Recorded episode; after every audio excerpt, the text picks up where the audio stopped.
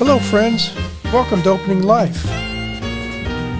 In today's episode, we'll be revisiting Disney's exploration of jazz and the afterlife, the movie Soul. Hard to believe it was released one year ago this week. If you haven't seen the film, it would be great to give it a watch before listening to our conversation. If you saw it months ago, this could be a good time to give it a second viewing. And if you don't plan on watching the film, this conversation can still connect with the unfolding drama of your own soul's story. We're glad you can join us. Welcome, everybody. I'm J. Kyle Gregory, and I'm here with two people that are very dear to me. Uh, one of them is the co host of our Opening Life podcast. That's Brittany Williams in Atlanta. How are you, Brittany? I am doing fantastic. A little tired, but that is okay. I'm doing good. Great. And the other person is a very old friend of mine that I'm quite familiar with because she grew up in the same house that I lived in. My daughter, Rebecca, who is a healthcare consultant in Oakland, California. How are you, Rebecca? Doing good. Um, it's actually a rainy day here in California, which is Ooh. a change happy about that and looking forward to the conversation. Yeah, great. Well, you should also be happy you're not in Beijing today because uh, the air quality today is like forest fire quality, and there's no forest fires in Beijing today. We are here today to talk about a film that we all have seen. I believe we've all seen this film now twice, and that is uh, four times. I it took me a while to get through it. And it, no kidding, the last the fourth time was maybe finished 5 minutes ago. Wow. Impressive dedication. Good for you. I needed to I needed to get it right. The, the fourth time's the charm. yeah. Well, it's a film that uh, quite a few people were talking about uh, when it came out. So, we're going to open a conversation about life through the movie Soul. None of us are film critics. But I'd like to simply ask you guys if you were to summarize your response to the movie in three or four words, what would those words be? I would say, um, I'm going to choose four words. I would say cute, confusing, creative, and incomplete. Could you unpack that a little bit for us, Brittany?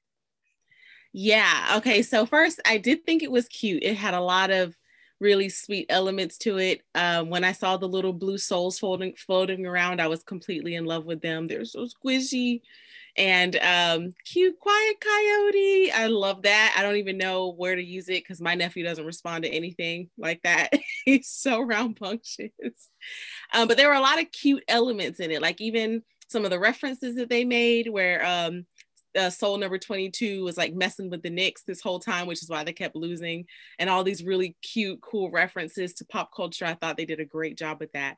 But it was confusing because I feel like they were trying to um, unpack too many messages at once and they never actually fully focused on one message to completely unpack. Mm-hmm. And so I feel like maybe where they were trying to give us human souls some solace in the fact that we're all not alone in our quest for purpose and maybe life isn't about that. I feel like they just added more confusion to this question that we already have of like, what are we doing here? Um, as far as creative, I definitely think that there were some very creative elements, like the way um, things were represented like the how they represented the afterlife and the great before and the great beyond i felt like was very creative because we as you know natural humans don't have a real concept of what those spaces look like or what they may be like. So i felt like the way they represented that was very creative um, and i loved the way they um, used an opportunity to bring in a lot of like black cultural references. Like there's a scene where Erykah Badu's song is playing in the background, and that is like unheard of in Disneyland. So I thought that was a really creative way to, you know, nod and ode to a lot of um, elements about black culture. But I feel like the movie was incomplete. I feel like they left a lot of things hanging. There's there's still so many questions that um, that it created, and I get it. Like art is supposed to, you know, leave us with questions and make us think, but not Disney movies. Like Disney movies are supposed to make us happy and make us mm-hmm. feel like joyful. And this one just left me confused and annoyed. So that's what I mean by that. so, well, since you saw it four times, did did that confusion and sense of being annoyed did that grow with each viewing, or is that how did that play out? It grew with each viewing and oh. i was really frustrated with that because usually what happens is if i watch a movie i consider myself like an amateur film critic if i watch a movie the first time and i'm mm-hmm. annoyed with it and i don't like it that yeah. usually tells me it's not that the movie was bad it's just something you don't understand watch it again and see if you can figure it out usually by my second or third time i'm like oh okay i either love it or like okay whatever but this one i got more and more annoyed every time i watched it because i got more and more confused and more I, I just even had more and more of these questions of like if disney doesn't know the answer then who does? Rebecca what would your three or four word summary be? Yeah first of all i just want to kind of quickly just say really resonate with a lot of the feelings that you just expressed brittany. So the three words that i'm going to share first the word human. Uh, the second word is disconnected. And the third word is endearing. Okay. Can you unpack those a little bit, Rebecca? Any one of those? the word human, I think, just strikes a chord with really the, the key questions that this film really brings up and stirs up inside of us, right? Like, who am I? What's my purpose? What is success? Uh, so, a lot of the things that even Brittany brought up. Uh, the second word, disconnected. Uh, we can definitely unpack that a bit more when we get into the scenes, but I think the thing that I reacted to the most is there seemed to be a overarching theme in the film of connection and disconnection when I say the word disconnected, the thing I'm thinking about is being disconnected from the body, disconnected from the soul. But the disconnected that I really resonate with the most is what is life's purpose? Um, why are we here? What matters? I felt like it was quite disconnected from some of the key things that I think do really influence who we are and how we experience life the systemic influences, the environment that we grow up in, the culture that we grow up in, those layers that are really hard to depict. Um, but I felt like we're really missing from shaping human beings in this film. Mm-hmm. Uh, and I think that's really important to address when we're talking about purpose, life, and livelihood in general. Mm-hmm. And then with the word endearing, I think that's really more of my gut emotional reaction to the film. I grew up with a father who happens to be in this conversation that was a jazz musician and currently is a jazz musician. Uh, just brought up a lot of emotions, uh, warm emotions about, you know, falling asleep when I was a kid at these gigs late at night, trying to stay awake, hearing the sax, um, hearing the piano. All those instruments really bring up concrete memories and also people that I grew up with. So I had a lot of people and emotions pop up in my mind as I heard those sounds and saw those images. Great. Well, for my four words, I don't know. Now I kind of feel like a like a naive kind of old guy. Uh, no, you guys, Kyle, you're not allowed to feel that way. because you guys are giving this penetrating um, critique, and so I th- the first time I saw the film, I think I felt a lot of what you guys describe were also to use your word, Rebecca, endearing things. I mean, actually, the very first scene, the first time I saw it, so Joe's like directing the middle school uh, jazz ensemble, and they're playing this Duke Ellington tune, "Things Ain't What They Used to Be." And by the way, they do a great job with the music, and also a great job of replicating the sound of a middle school band. Um, though the trombone player, she was like, if she was a middle school trombone player playing like that, uh, I think she'd be planning to move to New York shortly after finishing high school because uh, she sounded great.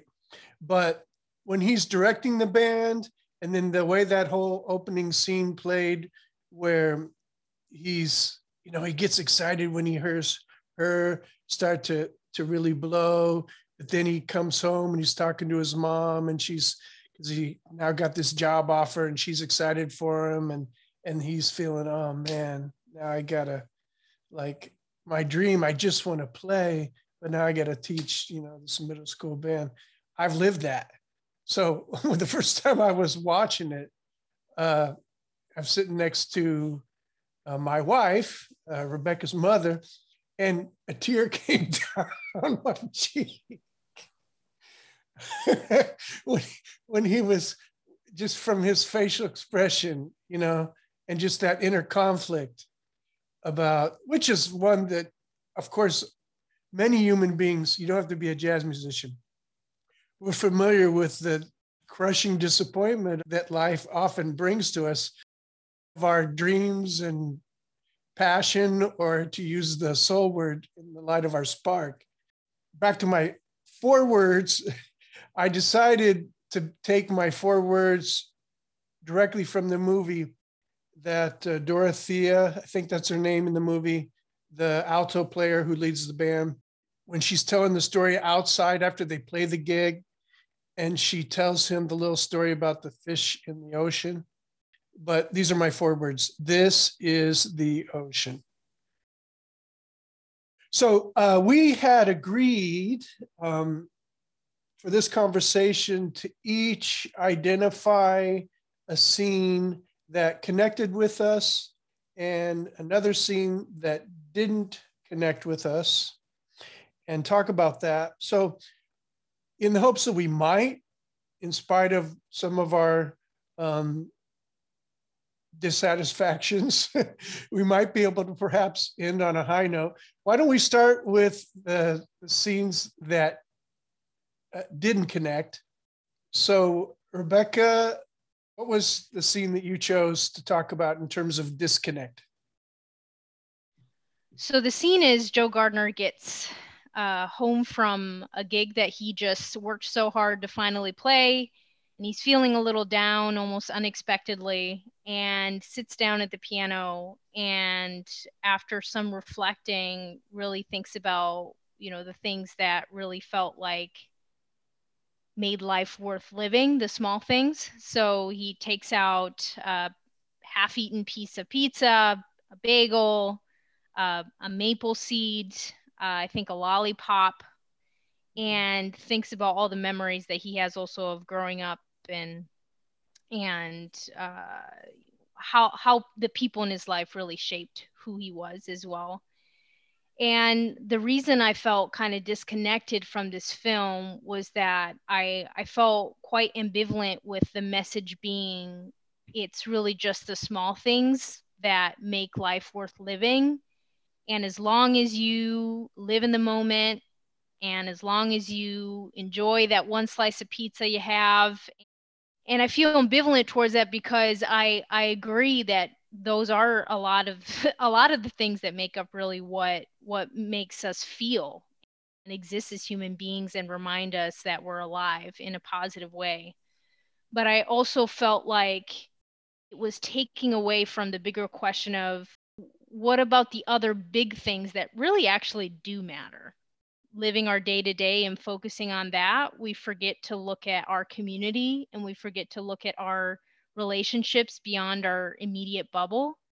I felt like it focused too much on the small bubbles and and it didn't think about the bigger picture and does it really matter that I, you know, have that perfect job and I have, you know, all the things that I want in life. As long as I have the small things, as long as I enjoy each day, I'll be okay.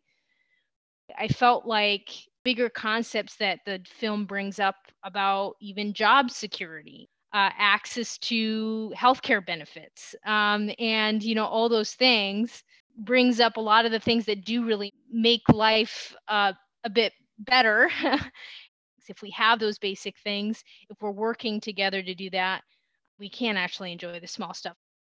The note I want to end on is that scene is supposed to communicate really so what? What's the reason? What is Disney trying to tell us? And when I think about the action that that scene spurs, to me, the action felt more oriented towards enjoy the small things, be thankful to be alive, rather than spurring action to be a part of something bigger and really think about how you're engaging with your community in your daily relationships and in the bigger picture to actually work to actually make this world a better place for everyone and to put time and energy into that. And so that's where i felt disconnected from it was uh, i actually feel like the big question leads to that bigger question rather than just enjoy the small things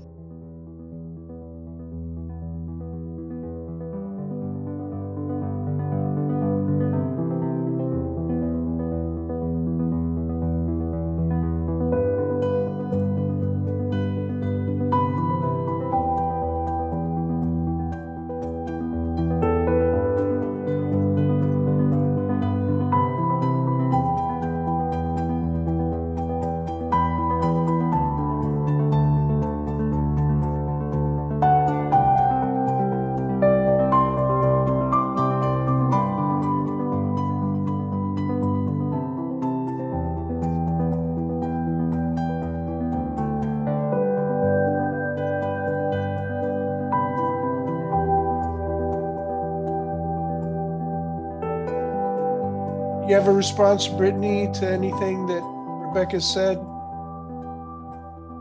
Yeah, it's interesting. I feel like the scene that I felt the most disconnect with um, is on the opposite end of yours. It's near the beginning of the movie, Rebecca, but it's also a similar reason for why I felt disconnected.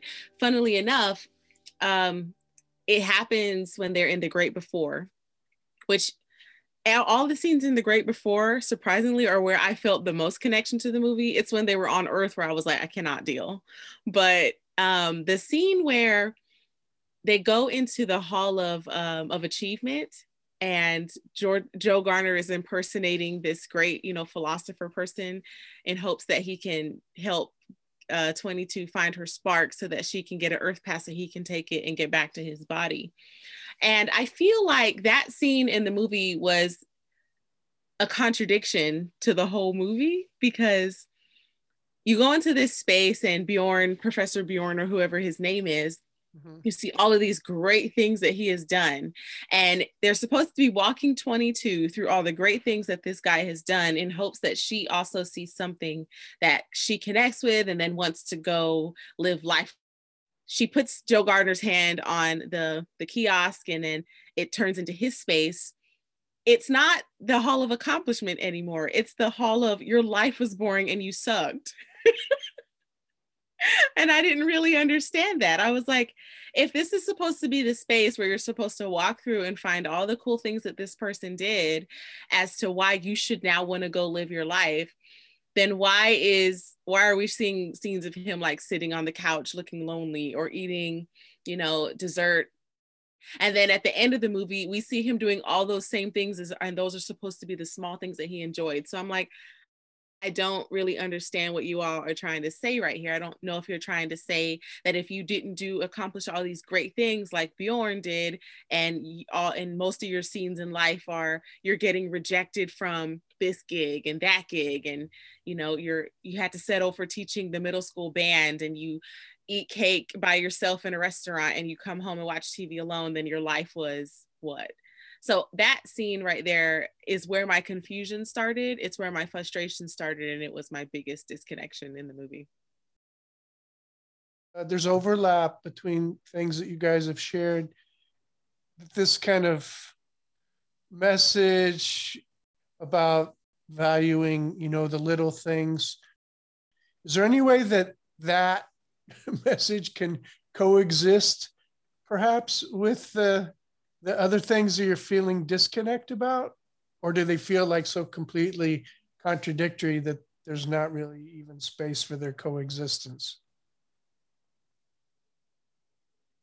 I personally feel like they're too much of a contradiction. And here's why I say that. I think in Disney terms, in the um, everything is awesome and cute Disney space, we want to be able to believe that. All you have to do is just enjoy the small things and your life is going to be great.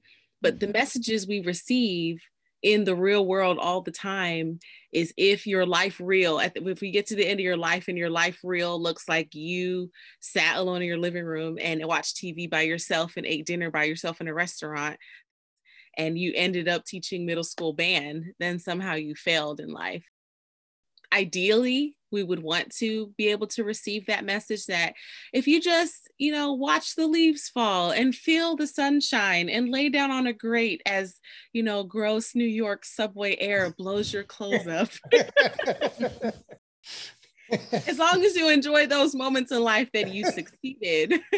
But we live in the real world and we know that's just not the, the truth of it yeah. unfortunately Anything to add on that, Rebecca? Yeah. Um, I think I, I definitely would agree that it, it's kind of hard to reconcile the two. Kind of led me back to almost some some realizations I had in moving to the United States and feeling that's that being a part of American culture specifically and that success is something that you achieve as a as an individual person in this world how are different people going to react differently to that message? And i know i had two selves within me reacting to that. The italian self saying like well if i if i showed this to an italian saying hey you gotta you gotta you gotta make your life count and you gotta achieve as much as you can uh, by yourself people would probably just laugh in your face uh, because you're you're taught pretty early on that uh, nothing changes by the individual. It's really just if you get the community and the group um, that decides uh, we're going to change this. That's really only where true change happens.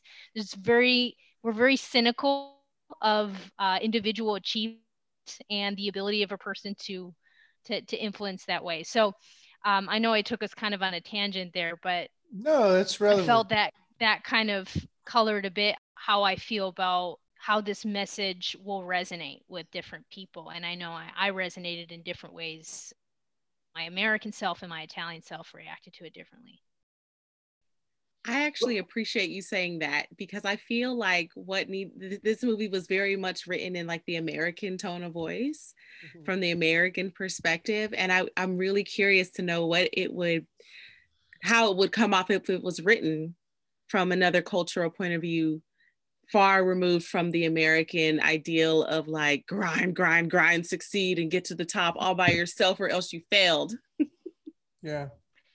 Yeah.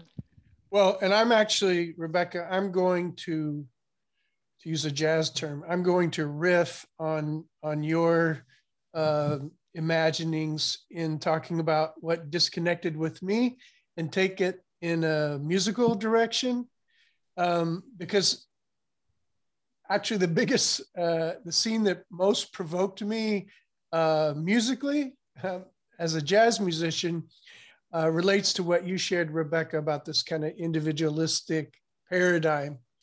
And that is where uh, joe's you know when he's at the rehearsal with dorothea williams and playing for the first time remember he's you know he starts soloing he doesn't know what tune they're playing but he's just he's listening and then he's just playing chords.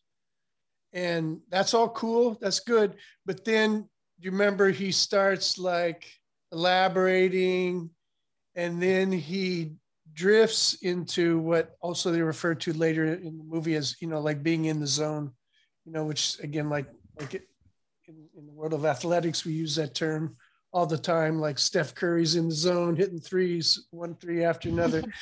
he goes into the zone where he's in a space all by himself and he kind of drifts off in his world. You know, he's enveloped by this kind of, I think it was blue light. The other musicians fade from his awareness and then he drifts off. Earlier in the movie, with the middle schoolers, he talks about that's kind of the objective, like to get lost.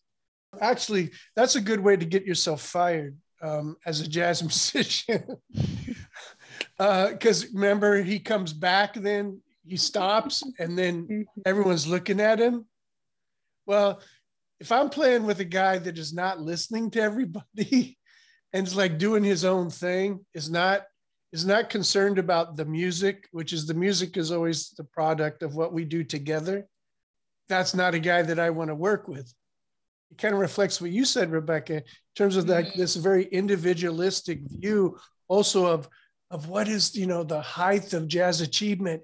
It's that they're individuals released to be in in his or her own world and you know to release their individual expression that's not the kind of folks that I want to play with. I want to play with the folks that always are aware of the reality that we're a team. And this is about the music that we give to the people. In a sense, it's not about us, it's about what comes through us to the people.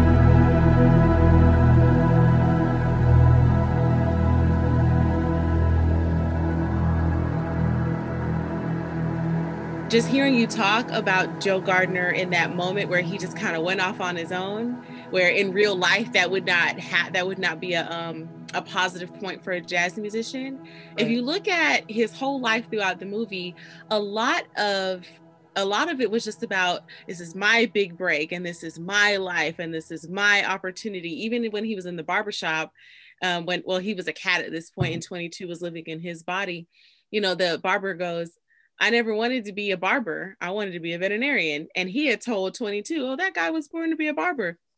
Like he was so focused on his own dream and his own desire to find his own success that he missed everyone around him to the point where the guy's like, I'm glad we finally talked about something else other than jazz because that's all you ever want to talk about. so I feel like um, this is this is where I feel like the movie could have taken a, a different turn if it would have spent more time showing this aspect of how Joe Gardner changes from this self-focused standpoint to more of a it takes all of us to make our lives purposeful like one life is purposeful based on the people in it based on the people that you know connect to this one life. That's what makes it purposeful. I wanted to know who lisa was. I wanted to know why we hear about her like a few random times but we never find out what that was about. Um yeah. even his relationship with his dad like we know his dad introduced him to jazz but outside of his dad and jazz we don't know anything else. I feel like there was an opportunity to get more into the community side that that we missed out on because the whole movie is basically about joe and his obsession with the music. Right. So guys if possible uh, let's see if we can find a point of connection with the film. Brittany, you have a, a ray of hope uh, to, to give us connecting this film and your story. Yeah, so my my biggest points of connection in this movie I feel like happened in the great before. Um and it's one specific line where all of the little souls are playing on that on that building and they're all having fun and the building falls over and it lands on them and joe's panics like oh my gosh. And, t- and then they all float out like everything's fine and 22 goes oh don't worry about them. They're fine. You can't crush a soul here. That's what life on earth is for. And i don't know. I, I don't know if it's just the cynic in me but uh-huh. I love that scene. I love that scene. I love that line because it, it, it reminds me that you know our truest self is the self before we come into life and experience all of the things that try to crush us.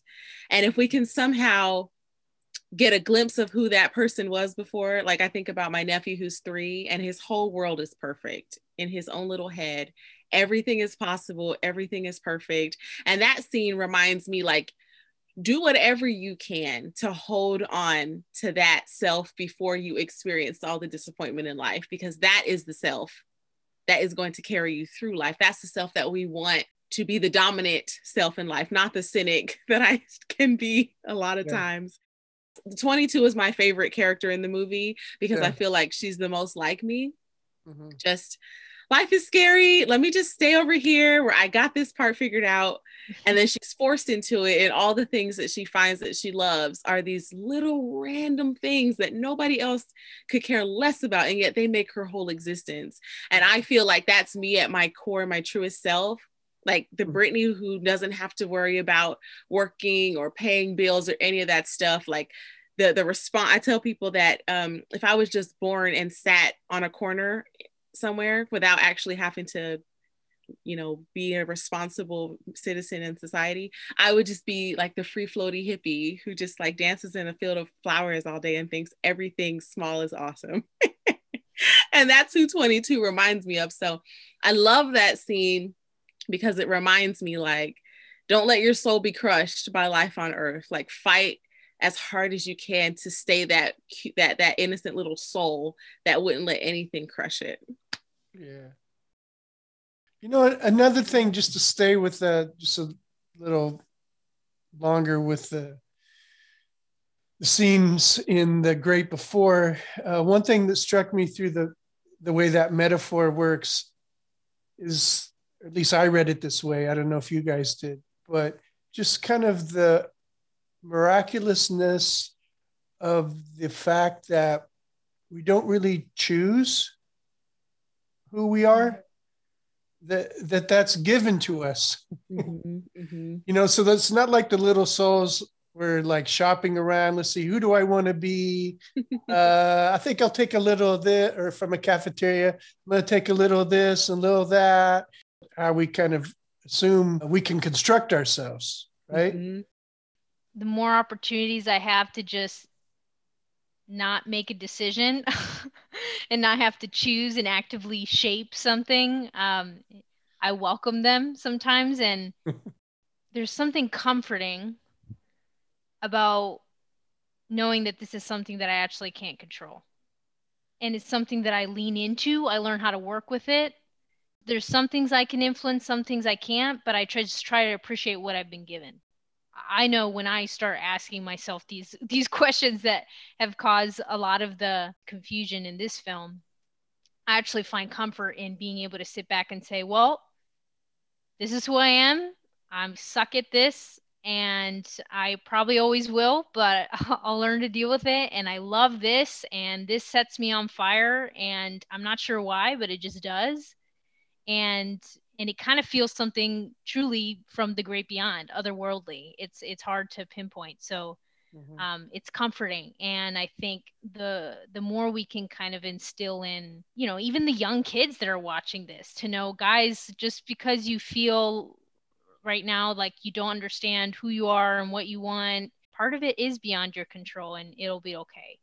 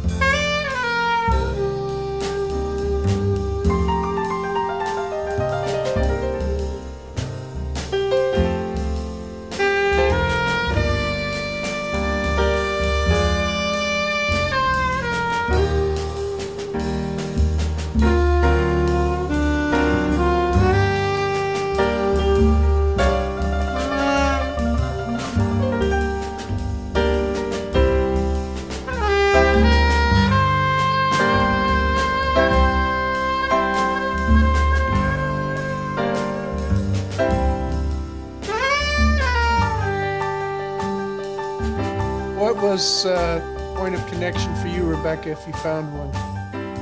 Yeah, so funny enough, my, my point of connection goes back to a scene that Brittany brought up um, a little bit ago, which was the barbershop scene.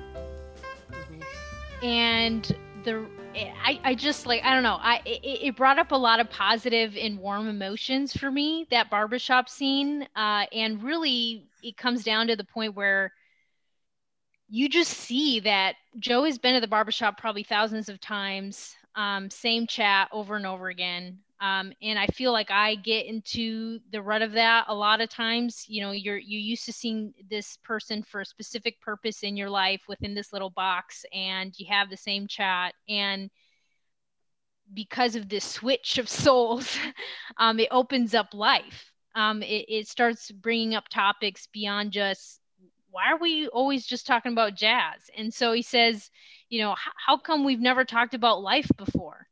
and uh, and so you know i think joe kind of answers well you know i don't know we always just kind of talked about jazz and um and then joe really goes back to the barber and says you know how come i didn't know about all of this about your life i didn't that's kind of cool that i figured out a bit more about who you are and that you like being a barber and he says uh, the barber responds well you never asked but i'm glad you did this time. And the reason that really connected with me is I actually feel like some of the most genuine connections I've made with strangers that then turns into kind of a beautiful relationship organically has been the few times where I pick my head up from, oh, I'm just using this interaction for this specific point in time in my life, or I'm at the barber shop, well, I'm, I'm getting a haircut, or I'm going to this work conference.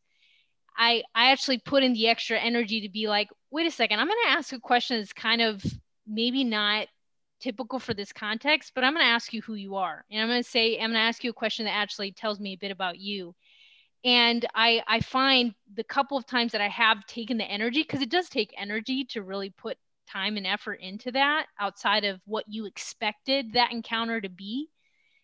And I, I would say the handful of times I can think of where I've done that, usually that relationship went beyond that first interaction usually that person reacted very vividly to my question like almost surprised being like oh well you actually want to know who i am. You don't really just care about this conference that we're at. And um, i feel like that just really connected me to why i want to live my life. You know what what i love most about being on this earth is those small interactions that you are able to grow into something bigger because you just simply took the time to ask well what about you? Yeah. who are you? And and how human as human beings that's really all we really i mean could hope for wow this person actually wants to get to know me and it makes you feel special and it makes you feel um, worthy of living and uh, so I, I just love that yeah, that line struck me too. Uh, well, you never asked me. They feel the authenticity of of your just turning to them, giving them your attention, um, and that in some ways some can feel kind of rare. Like I remember, like Rebecca, you you gave you shared with me. I, you can go into it if you want, but you shared with me a conversation with a person that you met in the Bay Area. Probably this will resonate with you too, Brittany. But these these things can happen anywhere, not just in the Bay Area, but in these kind of places with a lot of driven people. And you had a conversation, Rebecca, that felt very transactional. Um, it was supposed to be a conversation where you were getting some counsel from someone, and it turned into a conversation about them kind of uh, reviewing their achievements for you. We know what the opposite feels like. I must say, Rebecca, that was my experience a lot in the Bay too. and you know, I think what's important is, I mean, I've met people like that all over the world, so I, I have to remember that. And I do think it's more concentrated in the Bay Area for sure. But you know, I think I've learned to um, to recognize that. I try to not let that stop me from the next person I meet, I, I, I'm, I still really believe in, in, in assuming that it's maybe not going to go that way and and assuming that if I put myself out there and try to ask a vulnerable question about them or even say something about me, yeah, I, I might I might get burned. Like I might within the first 10 minutes know, hey, this is not going in the direction I want it to, and it's probably going to stay that way. I hope that there are more people that will break out of that. And I think you can't break out of that unless you're one of the first people to do it. trying to keep the faith. That's kind yeah. of what I go back to. Yeah. Right. Yeah. What else do we have? Right. Well, hey, concluding our conversation, I want to go back to the scene where, again, they're outside the jazz club, Dorothea and um, Joe, and she tells the the story after after. Remember, he says that he's surprised, you know, here because they do the gig, standing ovation, his dream is realized, and then he says something like, "Well, I thought I'd feel, I thought I'd feel different."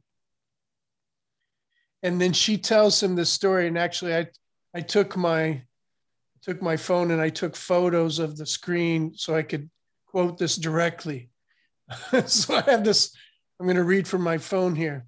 So she says, Yeah, you, you don't get many like tonight, many gigs like that, you know? And he says, Yeah. And then she says, What's wrong, Teach? And then he says, It's just I've been waiting on this day for my entire life. I thought I'd feel different. And then she responds with her little story. I heard this story about a fish. He swims up to this older fish and says, I'm trying to find this thing they call the ocean. The ocean? Says the older fish. That's what you're in right now. This, says the younger fish. This is water. What I want is the ocean. So I, I'm taking those words and that little story with me for the upcoming days and uh, thinking about in what way does that connect with reality for me. I mean, you heard the same story. You heard it uh, four times, Brittany. What what was um, did that stir something in you, or was there just kind of a sense of disconnect with it? When when I think about it, whether or not it's true for myself, that flow space for me is when I'm writing. Mm-hmm. Um, it's when I am performing things that I've written. And I often get off the stage and plummet into this really deep, sad space of like, but it's over now. Is this all there is? And then having to remind myself that not only is is is are these moments just for this moment and then there's still a whole world of life out there that's outside of this moment to share i've had to teach myself cherish these these these great moments of flow and then remember that they're not all of life. And I feel like Joe lived his whole life thinking that this one moment was going to be the defining moment of his whole life. And in that, he missed his whole life. And so for me, it's just a reminder of like, you have to find your life and your your purpose outside of these things that are your flow because your flow is great but it's not all your life is there are other things brittany i just want to briefly just react to you know how you've had those moments of being in your flow and then trying to recognize hey you know this this isn't it. There's other things beyond that right?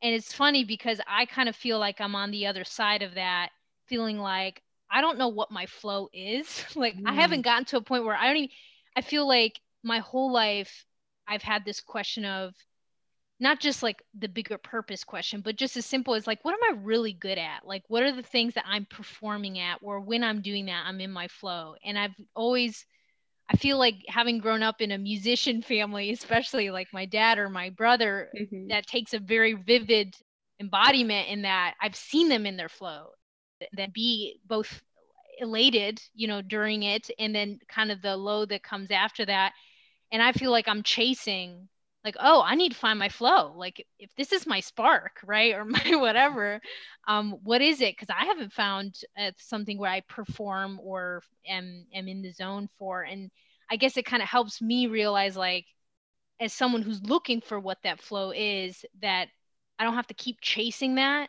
uh, and obsessing over that because the journey i mean it's cheesy but just the journey is is worth it but also just that's not it. When I get to the moment where I might find aspects of my flow, I'm not going to feel like my whole life's achievement has come to a culmination.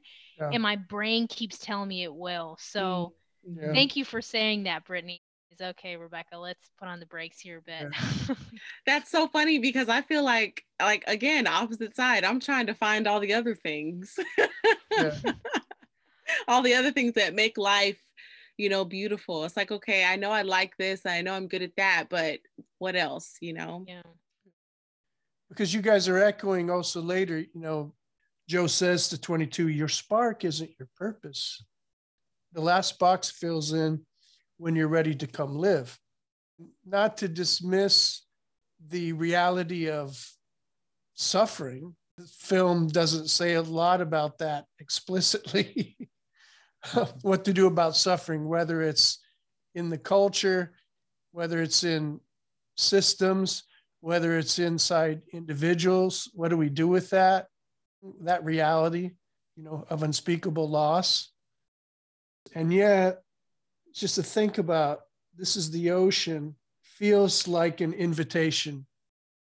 It's also not like the typical appeal to mindfulness like when you're eating that pepperoni pizza, you know, like eat it more, eat it more mindfully. This is life. You know, like, wow, this is great. Well, how do I eat that more mindfully? I just like think about I slow down because my wife's always telling me I eat too fast. The fish story is not about just that kind of mindfulness. It's just, it's an awareness of your vision being wider. I was just thinking about the very vivid moments in which I really did feel like life was at its peak was biting into that slice of pizza in Italy. oh man, with that crispy. Oh man. Chris. Oh man. The, Listen. Yeah, I just that's real. Like mm-hmm. I, I'm I'm just gonna say that that definitely was maybe part of our purpose is to eat pizza. So I'm gonna echo you. I think the best pizza I ever had in my life was at this little hole in the wall place in Orvieto. Yeah. And I've never been able to eat pizza the same. And I'm vegan now. And I'm like, what was I thinking giving up pizza? So I'm I'm mm. looking for alternatives because I, I can't really live without it. Yeah. You may never get there again, Brittany, till you get to the great beyond pizza. I might just have to get myself over to Orvieto before I have to go to the Great Beyond. I'm I'm looking for my cinnamon roll that I had uh, that I'm looking for in the Great Beyond that I had 25 years ago in Bloomington, Indiana. Well, hey guys, thank you so much for this illuminating conversation. It's been a pleasure to be with you and to talk about the film. And I hope for our listeners that you're encouraged to engage the film for yourselves and think about how it connects with your own story with the world, how it allows you to see new things. That's what we hope to stir through our conversation. And I'm really grateful that you guys have participated in this. Well, friends, thanks again for joining us. You can check out Disney's movie Soul on the Disney Channel, Amazon Prime Video, and other movie streaming channels. The wonderful soundtrack heard in today's episode, composed by Jon Batiste, Trent Reznor, and Atticus Ross, can be found on your preferred music streaming platform. If you enjoyed the conversation, please subscribe on your preferred podcast platform and tell your friends about us. You can find other life opening articles on our website at nexusonline.org.